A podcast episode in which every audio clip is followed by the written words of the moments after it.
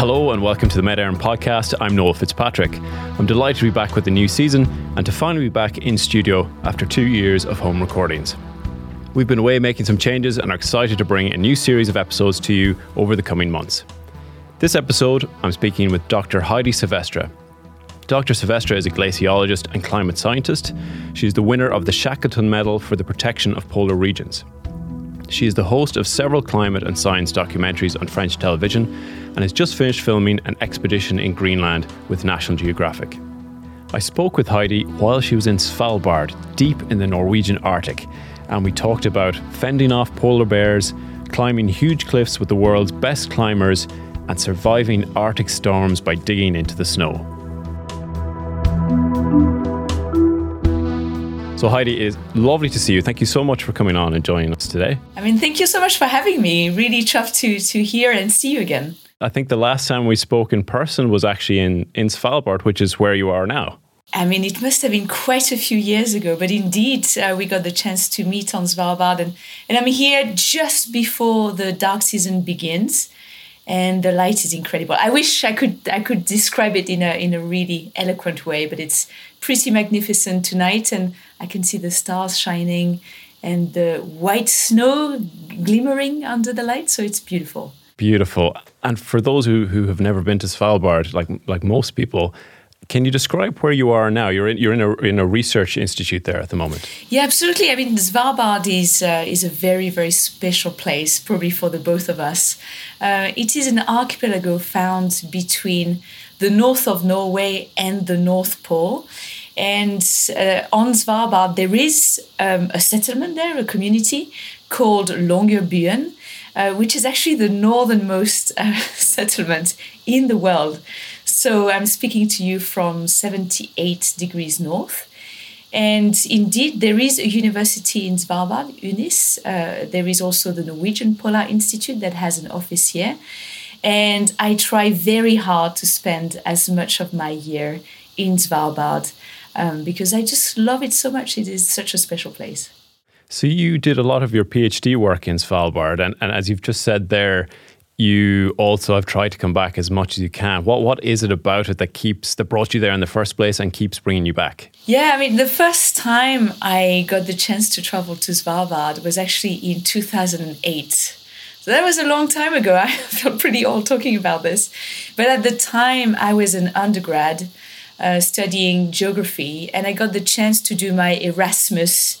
Uh, you know that European um, exchange program, and um, um, one of my best friends told me about this crazy university deep, deep in the high Arctic. And I thought, hey, that sounds like a plan to me. and uh, I got the chance to spend six months up here on Svalbard from end of July to the middle of December. And it was, I mean, it totally transformed me. I had the time of my life. And and once you are bitten by the Arctic bug or the Svalbard bug, I mean, you just keep on coming back.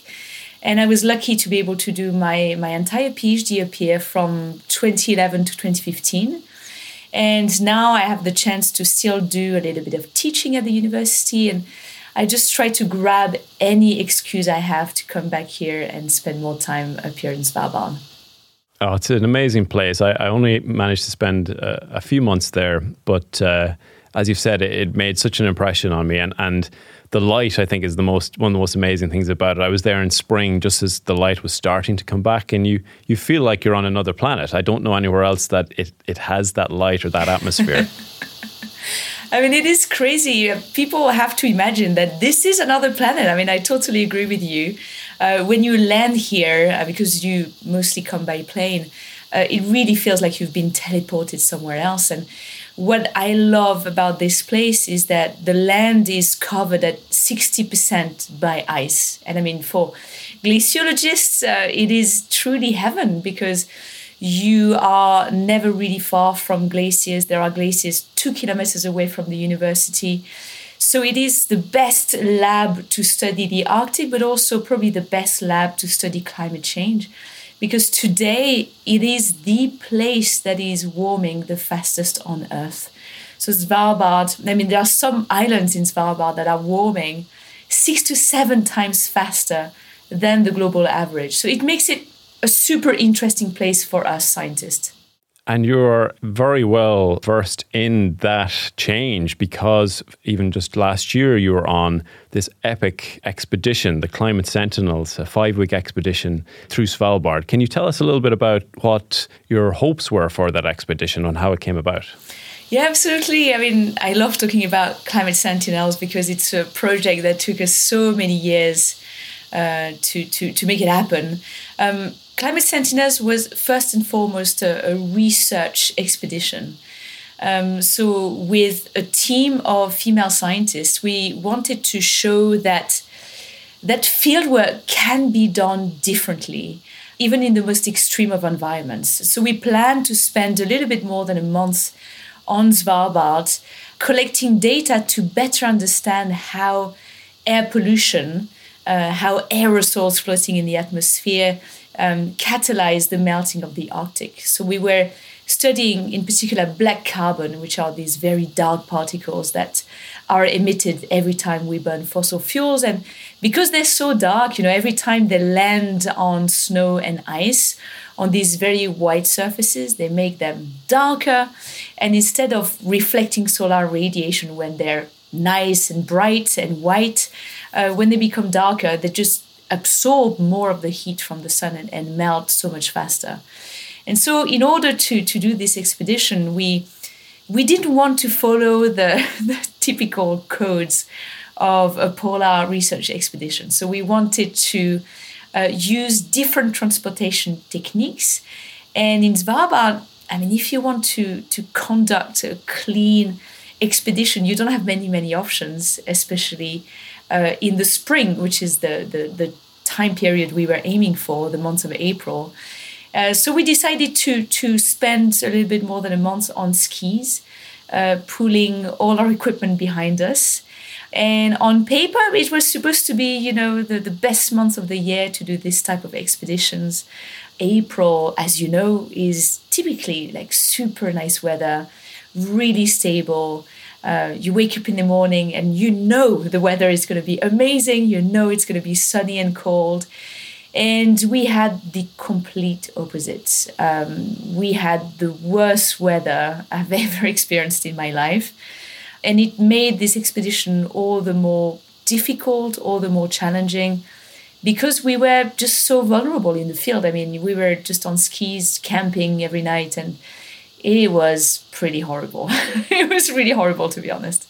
So you had made this quite a brave decision to have essentially a carbon neutral science expedition, which, as you say, is, is quite unusual. I mean, even from research that I've been involved in myself, if you're trying to go somewhere remote, you're usually relying on uh, maybe helicopters or something like that, which obviously uh, use a lot of fuel and produce a lot of carbon. So it's a very uh, a brave choice to make because you're putting yourself at the elements was there a particular day that stands out as being you know filled with hardship or was was was more demanding than you thought it was going to be I mean, no joke, no. Uh, every day was uh, pretty horrible. I think the days we actually enjoyed on the expedition can probably be counted on the fingers of one hand um, because it was just so very hard. But I mean, I think the probably the worst day we had on the trip was actually really early in the expedition.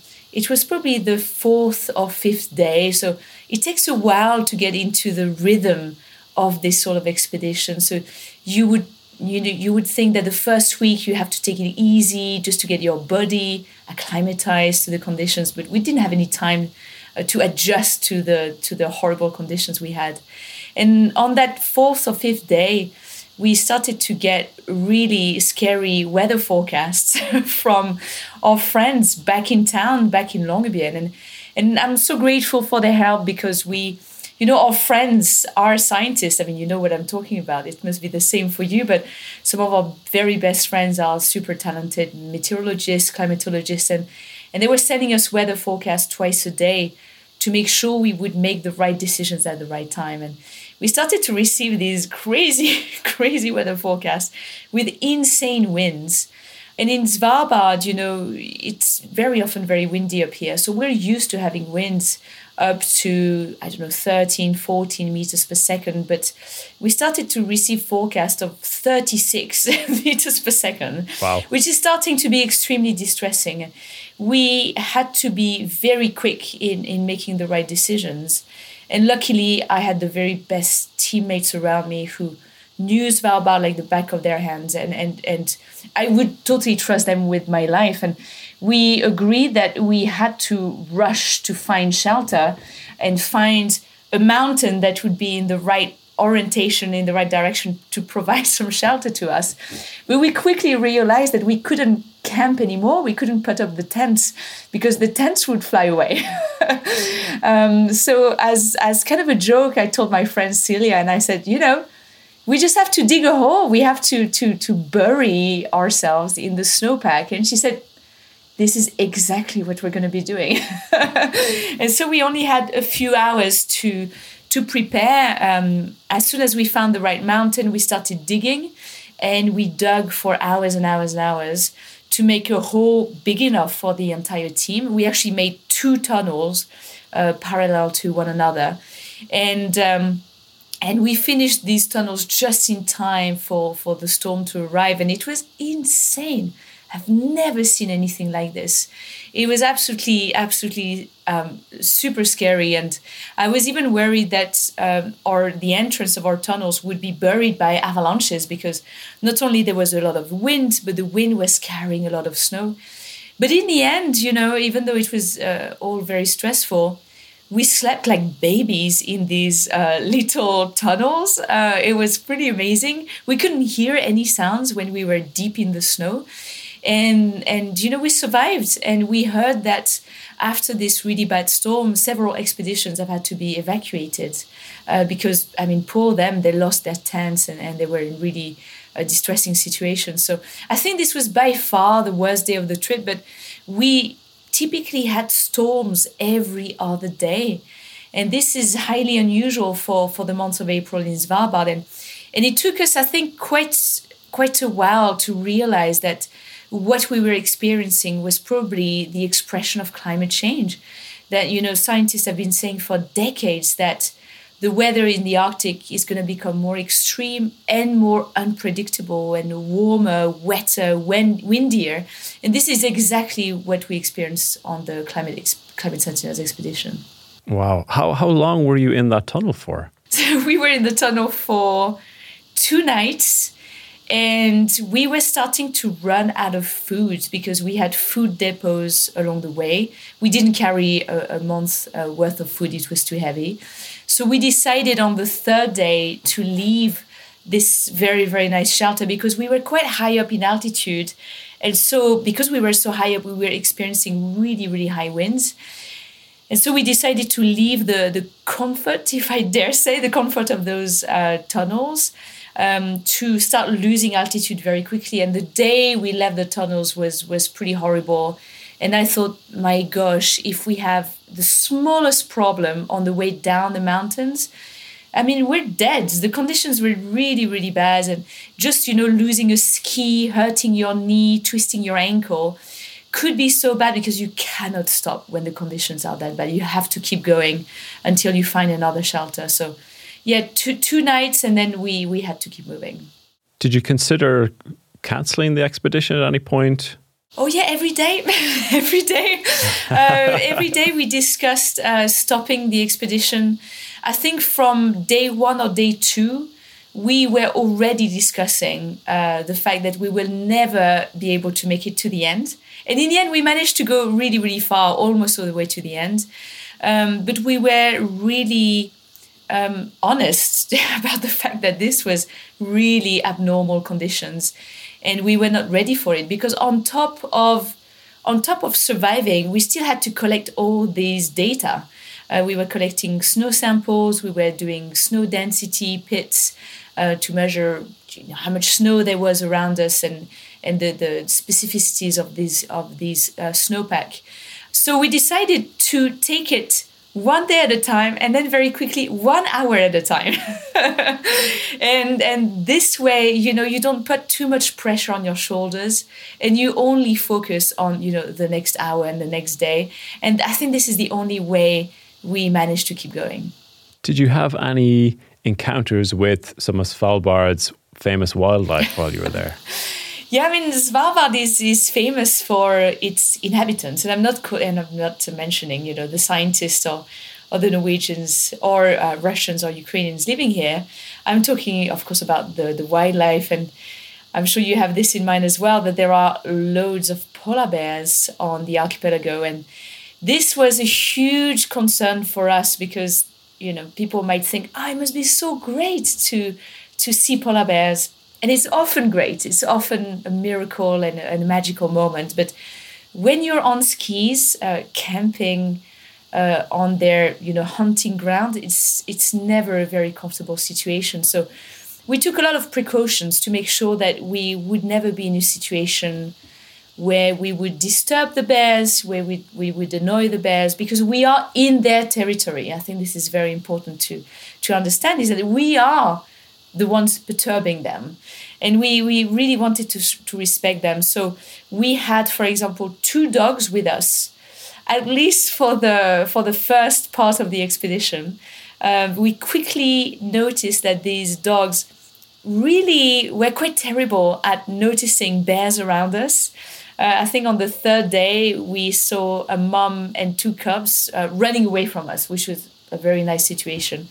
Uh, but the dogs didn't react uh, in any way, so we thought, ah, maybe maybe these dogs are not so great. um, we we also had. Um, what we call the snublebluss, which is uh, the trip wire, so a cable that you would tie up around camp. And if something, someone uh, pushes that cable, it would trigger um, some kind of mini grenades or mini explosives that would either scare the bear away or wake us up. And we also, um, at the beginning of the expedition, started doing bear watches during the night. So every two hours, one of us, you know, would be on watch and make sure that we would see what's around us. But after a week of not sleeping, we totally gave up on bear watching, which I'm quite ashamed to say, but this is the reality of being on an expedition. And and then we made some mistakes. Uh, the day actually the day we handed the dogs back uh, it was at a food depot in in pyramiden which is a, a small russian settlement. So the first night we we didn't have the dogs. We had a polar bear coming very close to our camp we made a big mistake that night. We camped right in the hunting ground of the bears which was on the sea ice. So on the ice you know frozen over the ocean. And luckily we had a very nice bear. The bear just wanted to say hello and, and didn't bother us at all. But we were really scared and we decided to move the camp and stay in a cabin that luckily was very close to us. So all in all everything went well but it was our fault that night for sure you mentioned the scientific research that you're doing on this study and, and for example looking at the brightness of the snow and we, we talked about this in a previous episode called why ice matters the ice albedo and the ice albedo feedback and how important that is for uh, the climate as a whole. Have you started analysing that data yet? Have you found any interesting results from from the data that you gathered? Yes, so I'm, I'm really happy that um, that the data has been processed. So we collected, uh, I think, 92 snow samples, if I'm correct. And the samples were then sent to Western Washington University, where uh, one of our teammates, Dr. Alia Khan, uh, from that university is in charge of the whole data processing and, and write up because she's a true world class expert on black carbon. And luckily, after a few delays um, due to, to COVID, it was very hard to find time to process the samples. She was able to process them this summer, so it's, it's super fresh. And so she hasn't started to interpret the results and to write the results up. Um, but at least the data is there. And what she's going to start doing, which I think is great, is to put the data set online uh, for you know all the scientists interested in the data if they want to also collaborate on the paper together. And what the results should be telling us is basically where the pollution is coming from. So where where all these aerosols, all this dust that is landing on the snow and ice in Svalbard is coming from. You know, is it coming from Europe? Is it coming from Asia? Is it coming from North America? Um, what kind of fossil fuel has burnt in the first place? So is it you know, coal? Uh, it could be wildfires. Is the biomass, for example? Is it uh, diesel? Um, so that will be very interesting for us to be able to identify hotspots of pollution that are impacting so terribly uh, the Arctic and Svalbard in particular. That information would be so useful, particularly for follow on studies after, say, for example, this summer with all the forest fires we had in Europe. So that would be very valuable work. And I'm sure every data point is so valuable to you considering the, the blood, sweat, and tears that went into getting it. Oh yeah, the suffering, absolutely. Yeah, no, it's it's so so meaningful to us, and uh, and yeah, I can't wait to start getting some results and to start communicating on these results. So perhaps I could get the chance to to come back on the podcast and update you in a few months. Let's see. That would be fantastic. That would be great. Well, you haven't been uh, taking it easy since that expedition. So you've recently returned from Greenland, where you've been on a six week expedition. And that was a mixture of both climate science and also climbing. So you were there with Alex Honnold and Hazel Findlay. They're two of the best climbers in the world. Um, some of our listeners might be aware of Alex, who was the focus of Free Solo, which was a, an Oscar winning uh, documentary. I suppose to, to start off, why combine a climate expedition with climbing? Yeah, I mean, I still can't believe that I got the chance to to be a part of this expedition. now that I, I think about this, and I'm like, was this real? Was I really a part of this? This was a real dream come true, and as you said, you know, it, it was kind of a hybrid type of expedition on during which we, we combined kind of adventure climbing and science. Um, and I should preface this by saying that we were also um, filming a series of documentaries for National Geographic and Disney Plus, um, and these doc- documentaries will come out on Earth Day next year. So what we try to do is to explore this part of Greenland, the, the eastern part of Greenland, that is probably one of the least explored parts of the Arctic, but also one of the least studied. And at first, this expedition was supposed to be all about, you know, adventure, climbing, and and it's actually Alex Honnold who suggested that perhaps, you know, there should be science done along the way because it is so rare, even for scientists, to get the chance to go to that specific area of Scoresby, Sund it's the longest fjord system in the world in East Greenland. And we spent six weeks there from uh, the very beginning of July to almost the end of August this year. And it made it a very interesting expedition, so very exciting because for about a year we prepared the research program of the expedition. And I'm so grateful for the researchers I was working with from Plimsoll Productions that worked so very hard to connect to. I think they must have caught like all the glaciologists in the world interested in this part of Greenland, all the climate scientists, all the oceanographers. And together we built a program of 16 different projects, 16 different experiments, 16 different research protocols with institutions from around the world. And I mean, just to name a few, but the one I was super excited about was NASA. So we we launched um, an instrument for NASA in the in the fjord of Scoresby Sund. We collected rock samples from the University of Liverpool, uh, for Buffalo University. We collected a ton of ground penetrating radar, so radar data helps us to measure how much ice there is in these glaciers and ice cap for uh, DTU space and DMI. Um, so I'm not going to name all of the experiments that we conducted, but it was a lot. And what was quite amazing to me is that the team I was a part of was so excited about the science. I mean, I can't tell you how Alex, Hazel, or Aldo, Adam, and Mikey were always working so hard to help me. There was only so much I could do on my own. And eventually, there were some protocols that required a lot of climbing. And I'm not a climber, especially after meeting uh, Alex and Hazel. I will never pretend that I'm a climber, but they helped me so much to climb up these big walls, some of the you know craziest things I've ever done, to go down moulins, which are these vertical shafts in glaciers. So it was amazing to have this super varied set of skills to collect data on an expedition that was you know that that was actually at the beginning giving the priority to, to climbing and, and adventure.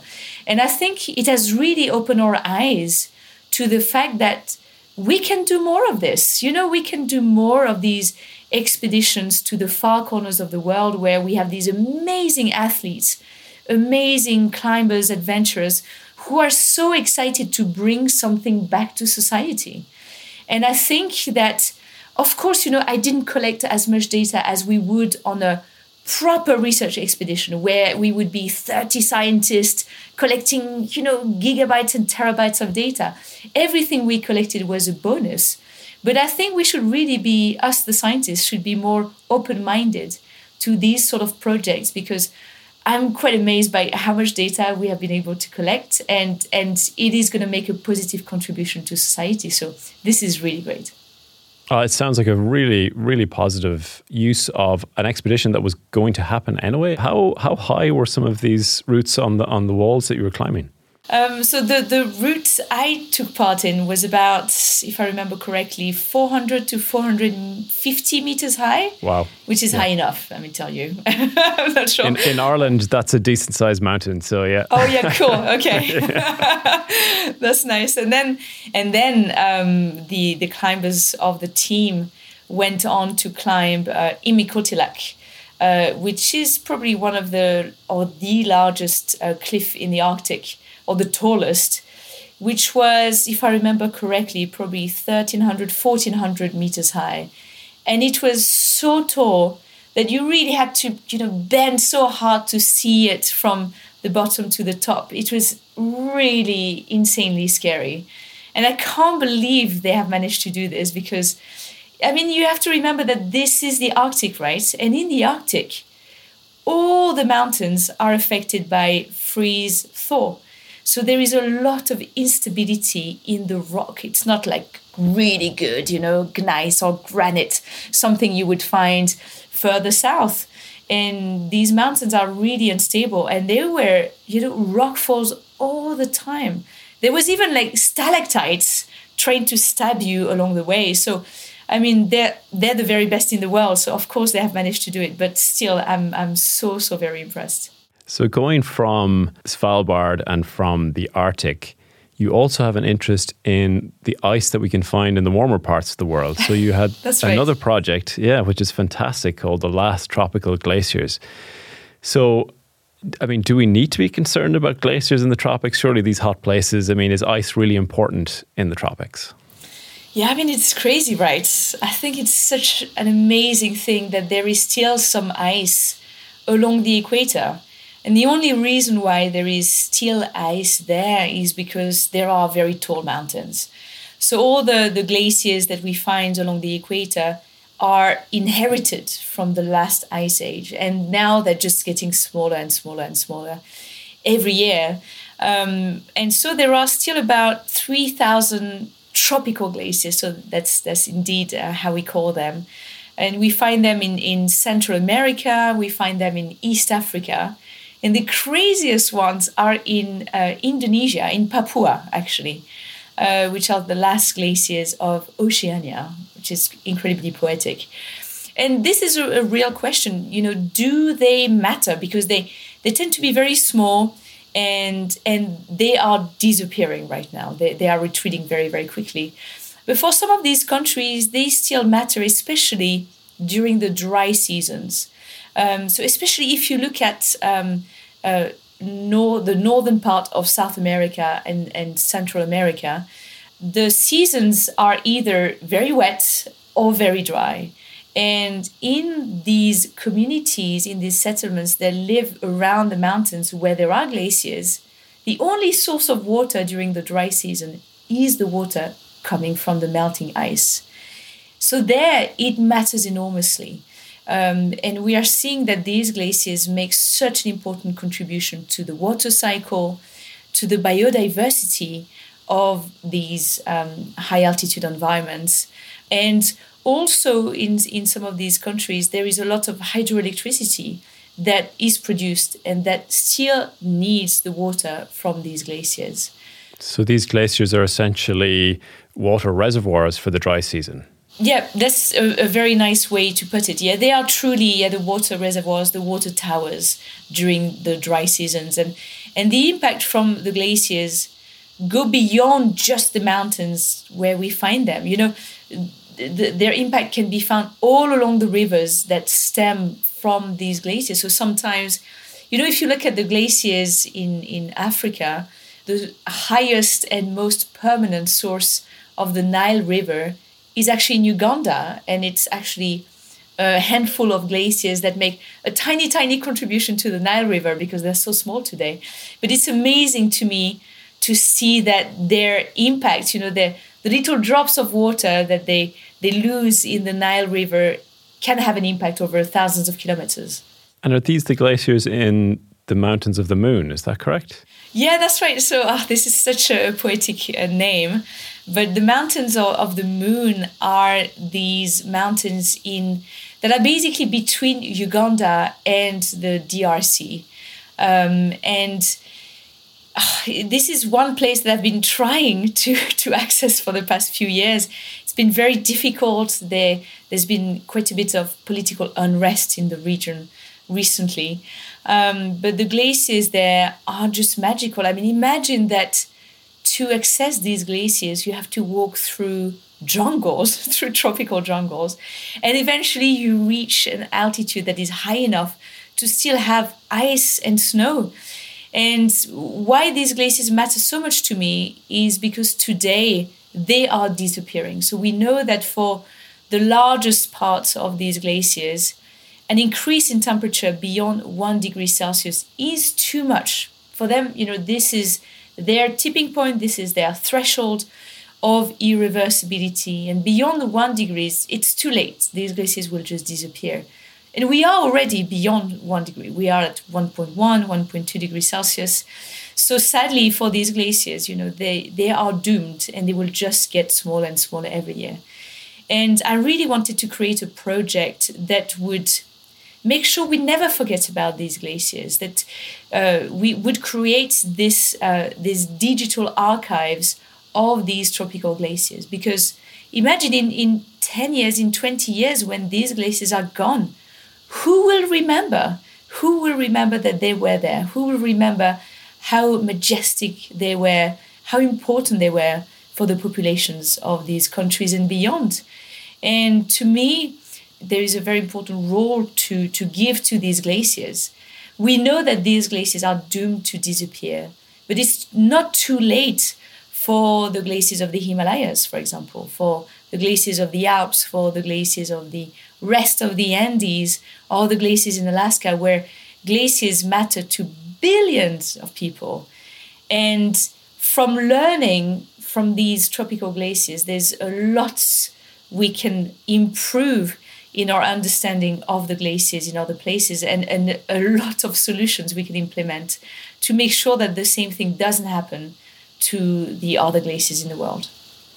So it's not just archiving what was there and what, what is being lost, but you're essentially showing a test case for what other communities and what other countries and regions could be facing uh, as climate change advances. Yeah, it's exactly that. And I've been absolutely amazed at the work that is being done in the country of Colombia, which is where we have been doing most of our field work.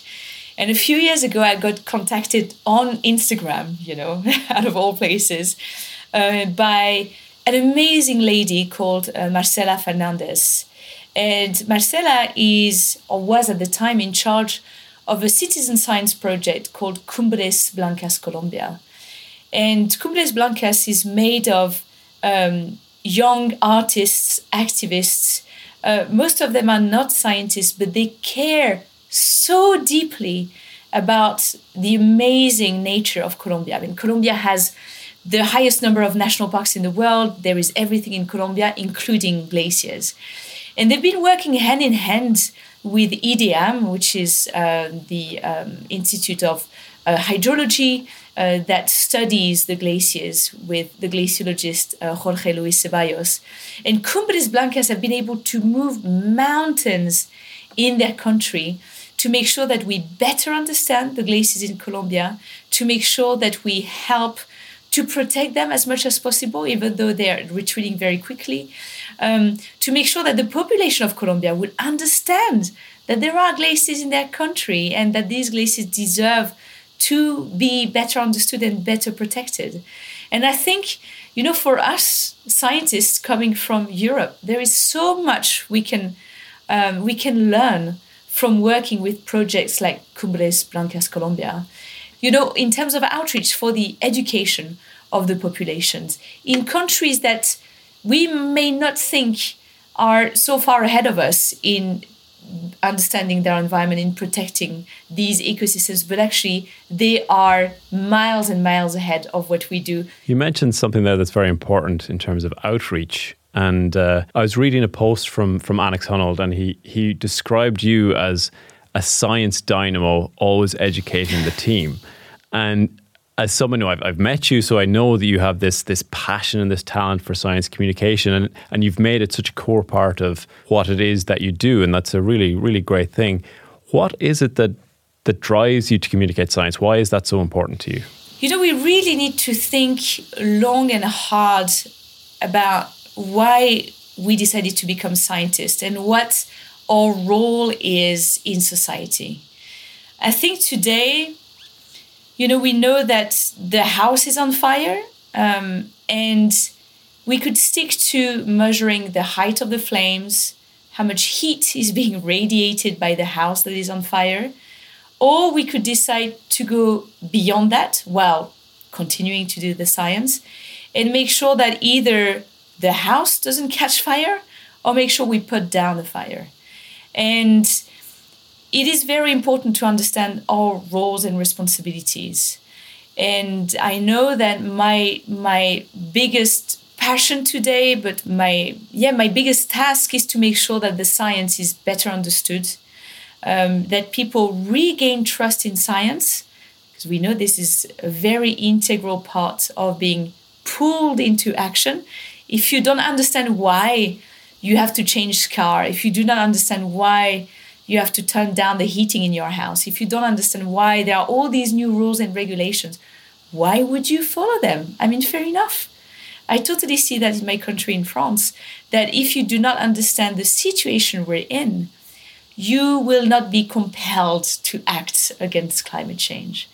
And there is so much great things happening in the science world. I mean, what we get to study is truly magical. Just showing people what Greenland or Svalbard looks like is fantastic to make sure that we build these bridges between people in Ireland, people in France, and these really remote environments and show them why the melting of the Arctic can impact them, impact their daily lives, is key to our work.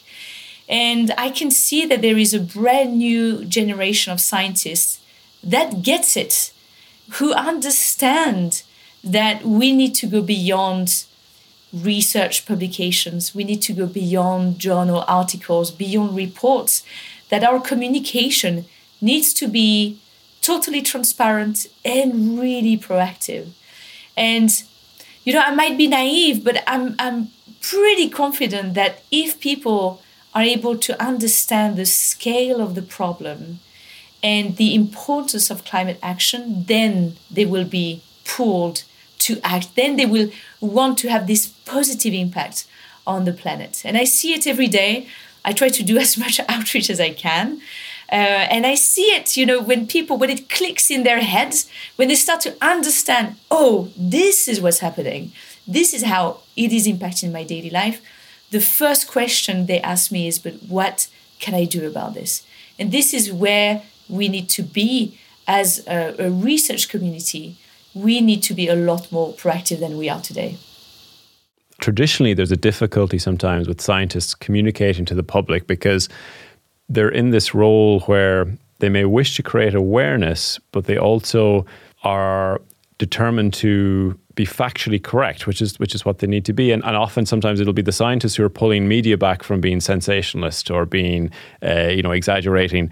But when you have a case of a situation which is unprecedented, and we've seen climate change increasing, and it's it's potentially worse than we thought it was going to be, and the role of the scientists to still communicate the facts and not not exaggerate that, but also to promote how important this is. It, it can be difficult because it's not this, the language mm. that scientists are necessarily used to using. I mean, I, I, couldn't agree more. And we're not trained to do this. I mean, more and more. But back in my days, I remember we were absolutely not trained to do. Don't say that. Yeah. to do any media media things, uh, media engagements.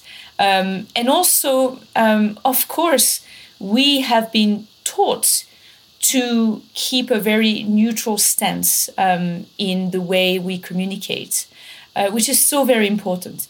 It's so crucial to make sure that our facts are absolutely bomb-proof, to make sure that we communicate with the highest level of ethics, you know, that we make sure we really stick to the facts. But at the same time, we want to make sure that we understand what is our end goal. And more often than not, my end goal is not to make sure that people understand the complexity of the climate models me and my teams are using. My end goal when I speak to governments or to the general public would be to make sure that they understand the urgency of the situation. And these are two different things. If I was communicating to the research community, I would absolutely focus on how intricate, how complex um, scientific phenomena are, you know. Uh, but if I'm speaking to um, stakeholders, people who have a way to change things, and you know, if you're old enough to vote, uh, you're you have the power to change things today. Uh, I would make sure that I think long and hard about why am I going to speak to these people and what do I want to achieve by speaking to these people? And and today we are truly losing all our glaciers. I mean, we should we should face reality. We are losing our cryosphere. Our ice sheets are starting to show massive signs of weaknesses. Sea level is rising, impacting all of us on Earth. Uh, our water resources are being compromised. And I want to make sure that people understand that if we do not act right now, not in 10 years, not in 30 years, but really right now, starting today, we have a shot at having a better future. But if we don't, the future will be very, very difficult. And I, you know, I often think about future generations, you know, and, and how difficult it might be if we do not act fast enough. So I totally agree. It is a difficult position for us scientists who tend to be quite shy and tend to only communicate to other scientists, but it's it's time we go beyond journal publications. You mentioned when you think of future generations and there was a children's book published last week on glaciers and climate, and you are the main hero of the story, which is fantastic. So, it, so in English, the title is is Discover Glaciers with Heidi Sevestre, and it's such a great example to give to kids. Is it surreal to see yourself in cartoon form? it is so unreal, so weird. Um, but I've had so much fun, yeah, working on this book uh, with the editors from Plume de Carotte, which is the name of the editing house. Um, you know, I think again, we have to use all the tools available to really be able to connect with, you know, all the um, categories of the population. And I try to do as much outreach as possible with the youth uh, and I volunteer on on different projects. But this was a real passion project, and I thought, oh, you know what, a great idea! They came up to me and asked me if I would be interested in working on this project, and I thought, you know, I would love. It's a real dream come true for me to put together a book talking about glaciers and how amazing they are, how important they are for kids that are aged eight years old to to you know older than that and I would really encourage other scientists to do the same. We need to have this, you know, in every country for every type of science because the things we work on are so very exciting. And you know, us, the scientists, we're so passionate about the research that we do uh, that we're often the best ambassadors of these fields. And when you're passionate about something, and you try to make it passionate for other people, people usually found it fascinating. So I think you know it's it's one of the great tools to communicate on the importance of research, and also to to explain to them the situation we're in, and to make sure that you know that they have faith in the future. It's definitely not a book um, to to tell them that they have to fix the problems that we have created. Um, you know, the youth shouldn't have to fix the problems that uh, the older generations have triggered. Um, but I think it's so nice to help them to to have trust in the science and, and see how cool it is to study glaciers, for example. Considering the youth and and and the future, I feel it's important that we also carry some sense of optimism when we talk about climate and when we when we communicate climate and climate action. When you look to the future, do you have a sense of optimism? You know, I think that's such an important point uh, that you're raising here, because you know when we talk about climate change, the scientists we we tend to focus on all the things that are going wrong. But again, we shouldn't forget why we're trying to communicate on these issues. It's really to help people understand these situations, but also to propel them into action. But if you want to motivate someone to act against the climate crisis, this person should have some hope. The, the, these people should understand that the future can still be brighter. Because otherwise, why would you fight? You know, why would you make some sacrifices? Why would you change your car? What would you uh, completely change the way you live? And I think it is so crucial that we always focus on, on what we can do and the fact that we have all the cards in our hands to fight the climate crisis today. So I am very optimistic because I can see, even just in my country of France, um, that the narrative has totally changed over the past few months in the way we address climate action. Our government should be used to be so terrified of talking about you know reducing your electricity consumption, your energy consumption, uh, wasting less, uh, buying local products. But now, because of of course, because of the, the war in Ukraine, they're all about sufficiency. Um, so trying to, to reduce uh, the footprint you have on the environment. And that gives me a lot of hope to see that words that the scientific community have had been using for, for years and years and years is now in the mouth of our highest ranking politicians. Uh, to see that, you know, when I have family dinners, that people talk about those things now and in a very knowledgeable way. Um, so I see that, you know, people are, are becoming more aware of the situation and the more aware they are, the more solutions they want to focus on. And this is exactly what we should be doing. We should be talking about the climate crisis, and most importantly, we should all be motivated, excited to work on climate action. Climate action should be irresistible. This is kind of what we should aim for make it irresistible. I think that's a very a very positive note to end on. So I'm going to say thank you, Heidi, so much for coming on and talking to us. I, I continue to be impressed by both your scientific work and your outreach work, and I'm excited to see what you're going to do next. And we really appreciate you giving us your time today. That's all for this episode. My thanks again to Dr. Sevestre for joining us. I really enjoyed our conversation, and I hope you did too. Thanks also to the team here at the podcast studios. It's great to be back recording with you. If you've any thoughts or questions on today's episode, be sure to get in touch on Met social media channels or drop an email to podcast at met.ie. Thanks for tuning in. Looking forward to speaking with you next time.